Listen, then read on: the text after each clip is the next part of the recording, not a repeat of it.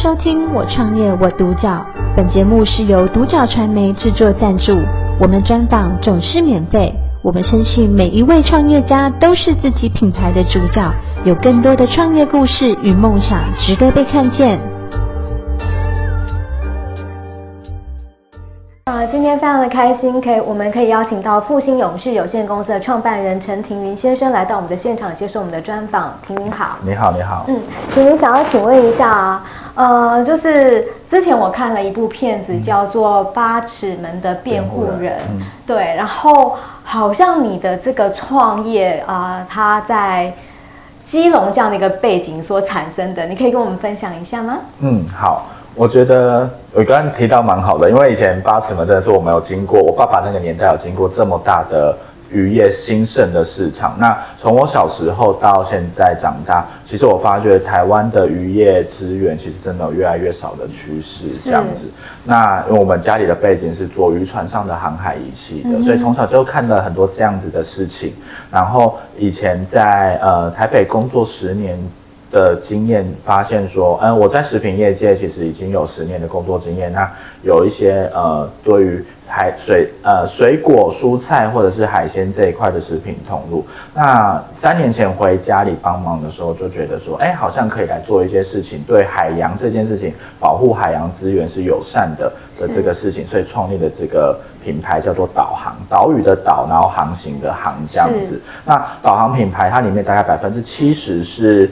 呃，海鲜的部分，那百分之三十是台湾在地小农的商品，以及它的所有商品的衍生加工品的这个商品这样子。Okay, 那希望透过这样的品牌去跟消费者沟通，说你可以尽情的吃你想要吃的东西，但是它又是符合海鲜的永续海鲜的这个概念。那在导航的平台里面，你就可以实现这样子的梦想。我们不跟消费者说。你绝对不能吃这个东西，或绝对只能这样子做。我们不，我们是用软性的沟通的方式，希望你在导航里面寻找的商品都是符合永续环境、永续海鲜的这个永续海洋的这个议题的概念。嗯，嗯呃，把永续跟啊、呃、海鲜放在一起，这是一个新的东西吗？我觉得它不是一个新的东西，因为 SDGs 其实实际上就有一个保护海洋的这个这个。目目像呃品项这样子，嗯、但是把一个品牌特别把这一件事情拿出来强调，我觉得它至少是我在市面上比较少看到的。那大家都比较常看到的是在地小农啊，就是水果蔬菜这一块，因为有机农业或者是友善化耕种已经被讲了很久，可是友善海洋或者友善养殖其实是有点像是一开始在沟通有机农业的初步阶段，所以。我觉得这这一块是刚开始不久，对。嗯、那导航把它特别拿出来讲，我觉得算是一个先锋者的角色吧。是是是，对对对。但是你很清楚哦，就是说，呃，与其去教育民众，但是不如就是你以商业模式找到找到它的一个呃很可以获利，然后不断的去跟消费者沟通，你愿意这样子做，对不对？对，我希望是透过你吃到我的商品，然后。它的商品是好的，然后你反过来去思考，哎，原来我可以吃到这个好的东西，但是同时它也符合这样的永续价值。因为永续价值它其实是一个教育的概念，那你通过教育，你才能够实践在生活中。那如果我们是用这样子的方式，我先让你实践在生活中，然后你反回来反思它这个永续教育的本质.你会不会想要更加深入的了解？如果你已经知道这件事情了。的基础的话，你可能会想要更深入的了解这一块。那到时候我们可能会有一些讲座或者是什么，你可能也会去参加别的永续的讲座，你会更吸引，对你来说是更吸引的。嗯嗯，嗯而且不只是就是说用教育的方式，是身体力行的。因此，对，呃，你就是在推出产品的时候，比如说包装上面，你都已经做了考量。这个部分跟我们说一下。嗯，好。其实，因为很多市面上卖海鲜的啊，他们大概出货都是以保利龙箱为主。嗯、其实保利龙是一个非常呃不环保的的商品，这样。是。那我们就是全部都是直接就是以纸箱，那我们是用三层的瓦楞纸，嗯、就是它是可以承重，又的是冷冻非常棒的。那台湾的其实物流也非常的好，嗯，所以我不担心台湾的冷链物流，所以我们就决定用相对环保的材质。那那个纸箱也是用回收的纸材去做成的瓦楞纸箱这样子。那包括呃大大小小的包材，我们都尽量朝着这样子环境可以分解，或者是它本身就不具有尽量减速的这个条件去做这样的包材。因为我们知道海鲜市场其实。使用了大量的不环保的包材，这样子，嗯、所以慢慢也着手往这个方向去走。嗯，对。很多的企业，当它呃成长到一定规模的时候，它一定是出口。那在出口这个地方，你也呃想到说啊，这个碳排放的关系，所以你也有了一个思考。你的思考是什么？呃，我们的碳排放关系是因为，因为出口的话，其实是。对，呃，当然对商业模式或者是公司成长，它其实是更好的方式。那又会这样子增加了很多碳排放，所以我们也希望是不是可以回推回来，有没有其他的面向可以去帮助减碳，来去达到我们所谓的什么碳平衡啊这一块。所以也会去再去专心去积极的去上一些其他永续碳盘查、碳定存、碳。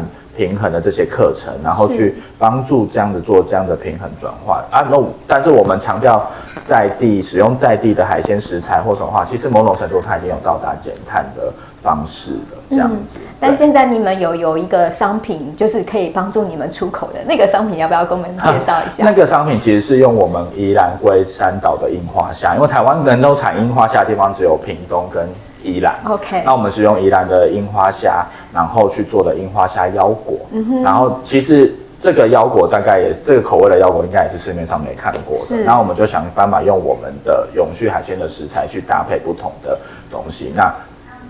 目前反应非常好，其实本来是做在中秋礼盒上的一个小东西，那因为大家很喜欢，所以我们把它做成一个大包装，嗯、那就希望这个大包装可以推广给更多人知道这样子，嗯、所以大家可以搜寻导航的樱花虾腰果，对，对。这是你们的明星商品，对对对对，没错没错。嗯，好，想要请问一下，嗯，您在推动就是啊、呃、永续海鲜的这个部分，你在异业合作的这个部分的也取得很好的进展，要不要跟我们稍微分享一下？嗯、好，其实我们异业合作。有几个面向，一个是比如说我们跟呃马祖的地方创生做联名，那因为在台湾我们很常听到马祖淡菜，可是马祖的淡菜其实在台湾都是呃没有品牌化的，嗯，但我们觉得马祖淡菜它是一个非常值得拿出来讲它的地方创生故事的东西，所以我们就跟马祖的呃西尾半岛，它那个品牌叫西尾半岛，我们做一个联名的。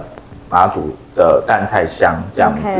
那也有跟他们合作昆布的这个部分。那再来是我们跟宠物品牌有一个宠物品牌是叫宠食盐氏，那他们是主打无添加的宠物食品，所以它的宠物食品是人都可以吃的，因为它根本没有添加任何的不一样的东西。奇奇怪怪的东西，OK，所以它是使用我们的永续海鲜的食材，然后去做成的宠物食品，OK，这样对。那再来，我们也跟手工饼干的品牌做刚刚说的那个樱花虾腰果，甚至有宜兰的樱花虾米香，对，这样子的概念，嗯、对。那导航自己也去找了那个日月潭的紫芽山茶，然后去做成日月潭的原生种的紫芽山茶，它是红茶的茶包这样子，是，对，就是到处去找这样子的合作跟。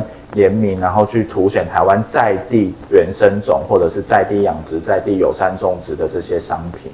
对，嗯、那你要不要在呃导航的这个部分，呃，你希望导航呃以这个品牌未来推展出去，它的一个品牌力是什么样的想法？我觉得导航它。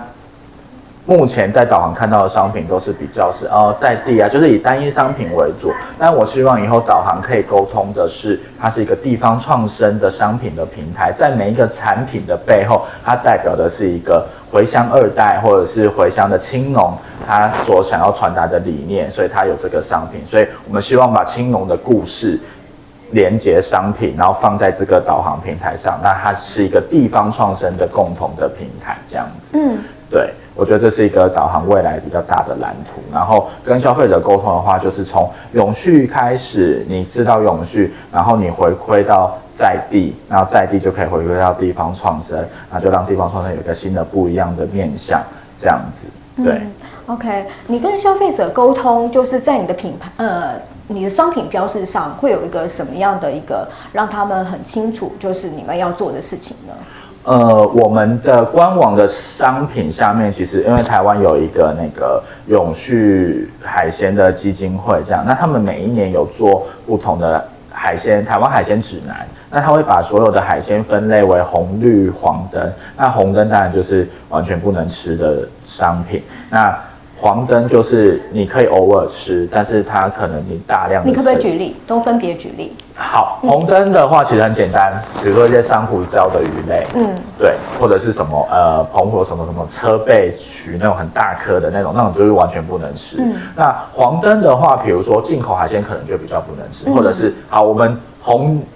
绿灯跟黄灯，我们就直接取一个物种，就有很明确的。好，过年要到了。嗯，野生乌鱼子跟养殖乌鱼子。哦。野生乌鱼子基本上就是黄灯，甚至是快接近红灯的这个概念。OK。养殖乌鱼子其实就是绿灯。明白。对，所以其实如果我们过年会推出乌鱼子，我们一定是推出养殖的乌鱼子。明白。就是类似这样子的概念。那所以每一个品项下面都会跟你写。那当然，它是强调海鲜指南是强调在地的海湾海鲜。那我们还是会有一些进口的，比如说鲑鱼啊、鳕鱼或者是干贝这种。那在我们品牌的沟通理念，我们是觉得说，呃，当台湾没有的商品，其实你还是可以吃国外的，因为台湾就不产干贝，不产什么嘛。可是台湾有产鱼，有产什么鱼什么鱼，那你就不需要去吃国外的什么一样品种的鱼这样子。所以在这样子的有。呃，进口的商品我们也会写说，呃，这个是有比较高的碳足迹，所以你可能可以偶尔吃，这种是有些人喜欢吃鲑鱼，一个礼拜吃五次，那如果你可以减少吃的频率，一个礼拜只吃两次或三次，其实间接的你也对环境是有帮助的，所以我们是希望这样软性的跟消费者沟通，那你也会觉得舒服，嗯，但是你就会觉得，哦，我减少这个频率的过程中，我还是满足我的口腹之欲，可是我变相的还是有。为环境做一些什么事情，是这种感觉，这样真的很棒。那想要请问你的那个短中长期计划，你的未来的蓝图？呃，未来的蓝图就是像刚刚说的，就是希望慢慢的以产品这个方向的品牌变成是地方创生的集合平台，那甚至在扩展变成是一个大型的食与食农教育的这个品牌的结合，这样子，嗯嗯嗯，对，嗯嗯那。嗯，然后包含就是以食品为主的商品之外，还会衍生出，比如说呃保养品啊，或者是有一些海废做成的不同的商品，这也可能也是我们未来的方向。嗯嗯嗯，好哦。那想要请你以这个过来人的身份，虽然你很客气说只有三年的经验，来分享一下创业这件事情它的一个啊、呃嗯、很很有价值的地方。我觉得创业这件事情就是呃。宇，我觉得宇宙真的就是同样能量的，你就会吸引同样能量。当你现在决定创业了之后，嗯，其实你吸引到的就是创跟创业相关的能量，这个是很奇特发生的事情。所以我会建议，如果有想要创业的人，当你有这个想法，但你也有大概六七成的把握，我觉得就去试着执行看看了。因为当你去做的时候，你一定会发现有很多问题是你原本你再怎么准备都准备不好的。可是同时，它也会因为不同的吸引到不同的人脉进来，可能那些人脉会帮你解决你遇到的这些问题，所以不要就是完全没有做准备就创业，可是也不要完全做好准备就才要创业。嗯，对，这是我觉得最可以，就是就去试试看吧，但是至少有六七成的的准备这样子。嗯，好，而且我们的心胸要放宽，对不对？对对，心胸要大一点，因为如果你局限了自己的话，你就看不到更多的可能，因为。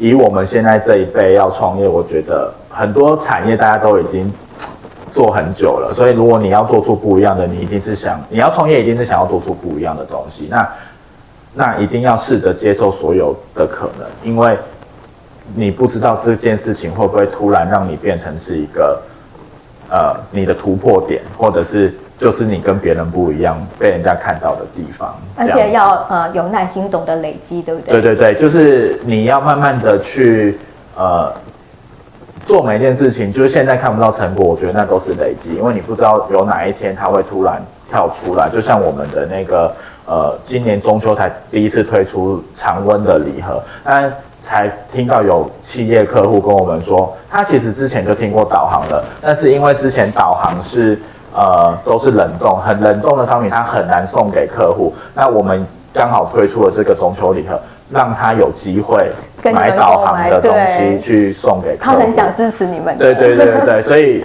这个就是我觉得是我最近一次就是累积出来突破点，那被知道感觉当然很好，这样子。嗯，今天真的非常开心，可以邀请到我们的复兴勇士有限公司的创办人陈庭云先生，谢谢跟我们分享。创业我独角，本节目是由独角传媒制作赞助，我们专访总是免费。你也有品牌创业故事与梦想吗？订阅追踪并联系我们，让你的创业故事与梦想也可以被看见。